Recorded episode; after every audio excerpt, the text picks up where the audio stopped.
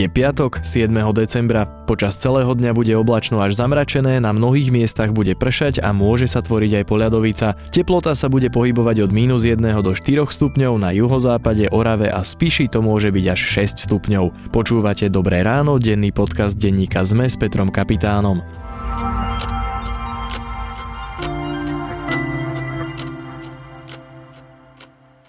Krátky prehľad správ.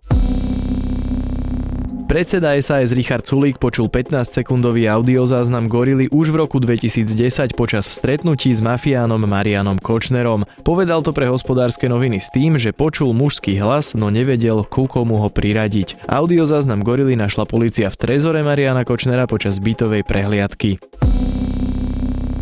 Na milión eur môže výsť pokuta za požiar secesného paláca na hlavnom námestí v Bratislave, ktorý tam vypukol počas vianočných trhov. Krajský pamiatkový úrad začal voči vidníkovi konať. Kto však požiar zavinil, na teraz nie je známe. Polícia udalosť stále vyšetruje ako trestný čin verejného ohrozenia. Základný kameň tunela Višňové poklepával ešte premiér Vladimír Mečiar pred 20 rokmi, no tunel dodnes nie je dokončený. Zákazku na jeho dostavbu pred 4 rokmi dostalo konzorcium Saliny Impreglio Dúha. Jej cena je viac ako 400 miliónov eur, no konzorcium sa trápi. Tunel mal byť dokončený v roku 2020, no najnovší odhad hovorí až o roku 2022. Moskva považuje vyhostenie svojho diplomata zo Slovenska za nepriateľský krok, preto sa na oplátku bude musieť z Ruska zbaliť jeden zo slovenských diplomatov. Vyhostenie ruského diplomata potvrdil v stredu po rokovaní vlády premiér Peter Pellegrini z Osmeru. Na Slovensku sa mal venovať špionážnym aktivitám. Slovenská biatlonová reprezentantka Paulína Fialková obsadila v premiérových pretekoch Svetového pohára v tejto sezóne výborné štvrté miesto. Na strelnici spravila dve chyby, ktoré ju zrejme stáli celkové prvenstvo. Anastázia Kuzminová skončila s troma chybami 25. a Ivona Fialková o dve priečky nižšie s dvoma nepresnosťami na strelnici. Viac správ nájdete na webe zme.sk.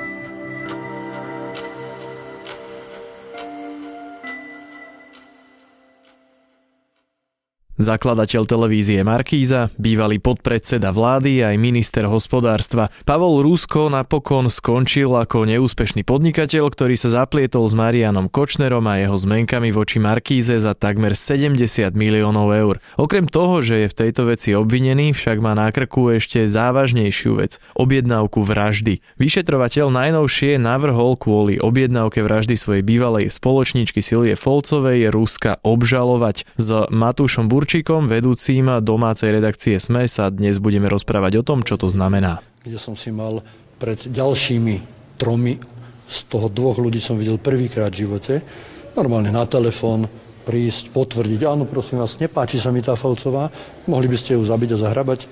A dokonca som to mal urobiť pred ľuďmi, ktorých som v živote nevidel. Čiže som nemohol vedieť, či to nie je agent, alebo to nie je operatívec, ktorý ma rovno tam čo zbalil. Ale... Matúš, vyšetrovateľ teda navrhol obžalovať Pavla Ruska pre objednávku vraždy. To znamená, že už sa začne súd? Neznamená to, že sa začne súd. Pavla Ruska vláni policia obvinila v tejto veci na základe výpovede bývalého šéfa bansko mafie Mikuláša Černáka. Teraz je vyšetrovanie na konci. Polícia dospela k záveru, že tie dôkazy sú také, že Rusko by mal ísť pred súd, ktorý by mal rozhodovať o jeho vine alebo nevine. Je tam ešte jeden medzičlánok a tým je prokurátor. Prokurátor teraz naštuduje spis a rozhodne, či postaví Ruska pred súd alebo bude konať nejakým iným spôsobom. Mm, sú tam nejaké lehoty, alebo dá sa povedať, že kedy sa budú tie ďalšie kroky diať? Nie sú tam lehoty. Ten prípad je zaujímavý tým, že naozaj sa vyšetrovali udalosti spred 20 rokov, takže to nebolo celkom jednoduché. Prokurátor si musí naštudovať tie dôkazy, výpovede jednotlivých aktérov. Sú tam podľa dostupných informácií aj iné dôkazy ako len svedectva a potom sa on rozhodne, že kedy podá tú obžalobu, ak teda sa rozhodne ju podať. Informácia, že Rusko je podozrivý z objednávky vraždy vyšla najavo pred rokom a vlastne to, čo si povedal, že to je 20 rokov starý prípad, asi nejako nezjednodušilo to vyšetrovanie, ale v podstate vyšetrovanie sa skončilo už po roku. To je rýchlo, alebo je to dobrý výkon vyšetrovateľov z tvojho pohľadu? Je to niečo, čo začalo rezonovať naozaj v tých posledných mesiacoch, že tá polícia ako keby si začala oveľa dôslednejšie robiť tú prácu aj v týchto závažnejších kauzách. Z hodov okolností túto Ruskovú kauzu vyšetruje tým, ktorý rieši aj kauzu Gorila, takže títo vyšetrovateľia to majú tak nejak pokope. E, snažili sa tam zohnať dôkazy, ktoré sa zohnať dali. Nebolo to také jednoduché zrejme, ako keby sa tá vražda stala v poslednom období, ale vzhľadom na to, že sa rozhodli nakoniec dať návrh na obžalobu Pavla Ruska, tak zrejme nejaké dôkazy sa im tam podarilo získať. Čo na ten návrh na obžalobu hovorí sám Rusko? Pavla Ruska sme sa snažili zohnať nielen kvôli tomuto, ale aj kvôli tomu, že je zaujímavým aktérom v súvislosti s kauzou Gorila, ktorá je teraz tiež v popredí e, mediálnej pozornosti. S Ruskom sa nám nepodarilo dva alebo tri dní skontaktovať. Hovorili sme len s jeho advokátom, ktorý teda naďalej tvrdí, že to obvinenie stojí na vode. Pavol Rusko má kvôli e, obvineniu z objednávky vraždy na nohe monitorovací náramok, ktorý má nejakým spôsobom nahradiť e, väzbu, ale taktiež e, má na krku aj obvinenie z falšovania zmeniek. Môže mu to nejako priťažiť v tejto veci, alebo sa to bude posudzovať ako dve od seba nezávislé veci? Sú to určite dve nezávislé kauzy, obi dve konania sú úplne samostatné a keďže ani v tom prvom prípade zatiaľ nebolo to vyšetrovanie celkom ukončené, tak nevieme predpokladať, že čo s tým bude ďalej, ale ak tam tiež policia dospeje k záveru, že Rusko by mal ísť pred súd, tak bude postupovať rovnakým spôsobom ako pri tejto vražde. Ten monitorovací náramok e, hrá nejakú úlohu v tomto prípade, respektíve deje sa s ním niečo, môže sa ho Rusko nejakým spôsobom zbaviť, alebo práve, že teraz mu ho môžu zobrať a dajú ho do väzby, keď bude obžalovaný, alebo sa nebude deť nič.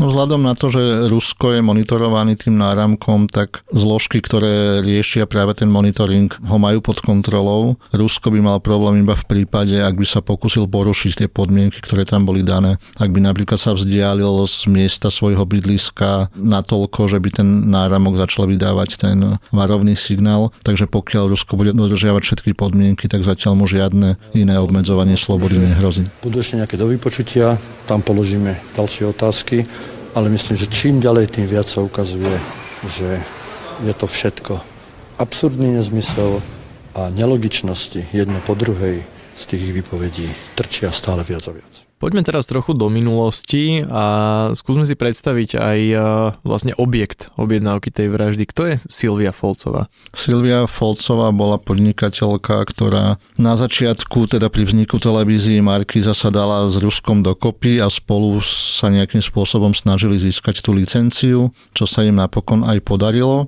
Oni predtým neboli spolu v nejakom kontakte alebo neboli známi. Je známe, že Silvia Folcová mala vtedy dobrý vzťah s predstaviteľmi HZDS a tým pádom mal snahu garantovať to, že sa im podarí tú licenciu pre Markizu získať. Nakoniec sa tak aj stalo, ale keď už tá televízia sa rozbehla a ukázalo sa, aký to je silný nástroj nie len z hľadiska vplyvu, ale z hľadiska zarábania peňazí, tak tam začali naozaj veľmi ostré konflikty medzi Ruskom a Folcovou a teda všetci vieme, že to vyústilo až do kauzy Gamatex, kde televíziu potom preberal Marian Kočner za účasti ozbrojených zložiek z prostredia mafie.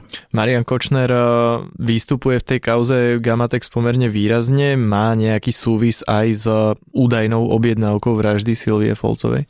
Paradoxne v tom čase Kočner bol na strane Folcovej, ona dostala od neho ponuku, pokiaľ si správne pamätám, že jej v tej kauze pomôže. Kočner tam figuroval z toho pohľadu, že prevzal nejakú pohľadávku po Silošovi Pohánkovi, ktorý bol tiež zapojený od začiatku vzniku televízie do toho celého procesu a na základe tejto pohľadávky vystúpil proti Ruskovi, aby ho tú televíziu obral. Dá sa nejako jednoducho a konkrétne povedať, e, prečo mal chcieť Rusko nechať zavraždiť Silviu Folcovu?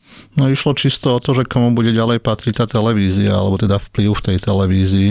Ja teda nie som v pozícii sudcu, aby som rozhodoval o tom, že či Rusko chcel alebo nechcel Folcovu zavraždiť, ale podľa toho, čo hovorí to obvinenie, tak tam naozaj išlo o ten majetkový prospech.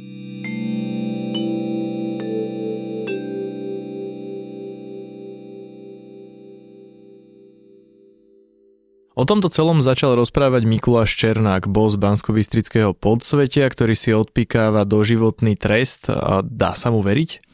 Dá sa mu veriť, to je otázka, že či sa dá veriť bývalému mafiánovi, ktorý má na svedomí naozaj niekoľko brutálnych vražd a ďalšieho množstva trestných činov, o ktorých možno ešte, alebo teda určite ešte všetko nevieme. Druhá vec je tá, že kto iný by mal teda vypovedať v takejto kauze, keď nie naozaj tí ľudia z prostredia mafie, ktorí boli pritom asi nebude v takejto veci svedčiť e, šéf Slovenskej akadémie vied, ale ak by sa nakoniec ukázalo, že si vymýšľa, tak by mu to mohlo spôsobiť vážne problémy v tom, keď sa bude snažiť o podmienečné prepustenie na slobodu. On naopak má takú motiváciu, že aby spoluprácou s orgánmi činnými v trestnom konaní dosiahol pre seba čo najlepšie podmienky. Inými slovami, e, udať čo najviac ľudí okolo seba tak, aby Černák z toho vyšiel nejakým spôsobom výťazne a aby neskončil skončil naozaj do smrti za tými mrežami. No, tam je skôr zaujímavé to, že on v týchto prípadoch udáva aj sám seba, lenže on už vyšší trest ako do živote dostať samozrejme nemôže, takže on je v tejto kauze tiež jedným z obvinených. Hej. Samozrejme, Rusko si u neho objednával tú vraždu, Černák tú objednávku prijal, on sám potvrdil, že ju prijal a rozdelil úlohy svojim nižším zložkám, takže nie je to iba v tej pozícii, že by teraz hádzal špínu na ostatných okolo seba, ale priznáva aj to, že on bol sám do toho prípadu zapletený. V tomto prípade hrá úlohu aj e, podnikateľ a šéf Slovenského futbalového zväzu Jan Kováčik. Jeho rola je aká? To je ďalšia taká zaujímavosť celej tejto kauzy, že Jan Kováčik, a on to teda ani nepoprel, vlastne sprostredkoval Ruskovi v roku 1997 to stretnutie s Mikulášom Černákom, ktoré sa teda preukázalo, že bolo. To nikto z tých zúčastnených nepopiera. Kováčik to vysvetloval tým, že on sa z mladosti ešte poznal s Černákovým blízkym človekom Milošom Kaštanom. Cez Kaštana dohodol Ruskovi stretnutie s Černákom. Rusková verzia je taká, že on si išiel k Černákovi overovať isté informácie, ktoré v tom čase mal a tá informácia bola, že práve Silvia Folcova sa v rámci toho ich obchodného sporu snažila zlikvidovať jeho. Včera ste povedali, že pán Černák je viaczásobný vrah. Kto je uh, Miloš Kaštan podľa vás? Pokiaľ viem, tak je tiež odsudený za vraždu v štádiu pokusu. Ale to nie je podstatné pre tento prípad. Pre tento prípad je podstatné, že si niekto niečo vymyslel a niekto objednal. A dôležité bude zistiť, prečo a kto. Dá sa povedať, prečo sa nakoniec teda ten údajný úmysel zavraždiť Silviu Folcovú nezrealizoval? Potom, ako Rusko dal objednávku na vraždu Folcovej, tak Černák podľa obvinenia objednali sledovanie u ľudí zo skupiny podsvetia Sikorovcov. To sa dialo v Bratislave, tu, kde Folcová vlastne v tom čase pôsobila. Ona sama vypovedala o tom, že si všimla, že pred jej bytom postávali čudné osoby a že nemala z toho dobrý pocit a podnikla vtedy sama nejaké opatrenia na to, aby sa cítila bezpečne. Napokon sa stalo to, že Černáka v decembri toho roku policia chytila, začali mu preukazovať jeho trestnú činnosť a to bolo vraj dôvodom toho, že tá akcia nemohla ďalej pokračovať. Aký trest teraz hrozí Pavlovi Ruskovi? No je tam v zákone napísané, že je to až doživotný trest. Samozrejme, že je to maximálna možná hranica, ktorá vyzerá hrozivo, ale všetko závisí od súdu, ako v tej kauze bude ďalej postupovať a to je ešte teda veľmi ďaleko, aby sme sa bavili o rozhodovaní o výške trestu, ale naozaj tá horná hranica sa väčšinou týka e, skôr ľudí, ktorí už majú väčšie komplikácie, ako momentálne má Pavol Rusko. Toto už bude iba čistá hypotéza, ale treba to na záver vždy vyskúšať.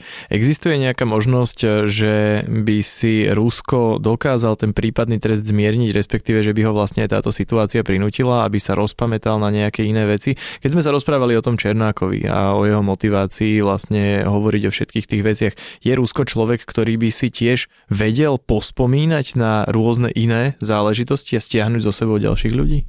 No Rusko má teraz naozaj tých problémov problémov viac. Už sme spomínali to, že je obvinený aj v tej zmenkovej kauze spolu s Marianom Kočnerom, takže nikto sa asi necíti komfortne v takejto situácii. A keď si spomenieme na to, že Rusko bol teda naozaj vplyvným mužom v politike aj v čase, keď sa riešila kauza Gorila. Rusko už ako riaditeľ televízie sa snažil politiku ovplyvňovať, zasahovať do nej cez svoj mediálny vplyv. Takže určite má mnoho informácií o tom, čo sa tu ako dialo. A otázka je, že či sa nakoniec zlomí a bude chcieť vypovedať. Druhá vec je tá, že či potom orgány činné v trestnom konaní budú natoľko jednoducho chtíve po jeho svedectvách, že s ním budú ochotné vyjednávať. Pavlovi Ruskovi, o údajnej objednávke vraždy Silvie Folcovej a o obžalobe Pavla Ruska. Z tohto trestného činu sme sa dnes rozprávali so šéfom domácej redakcie sme Matúšom Burčíkom.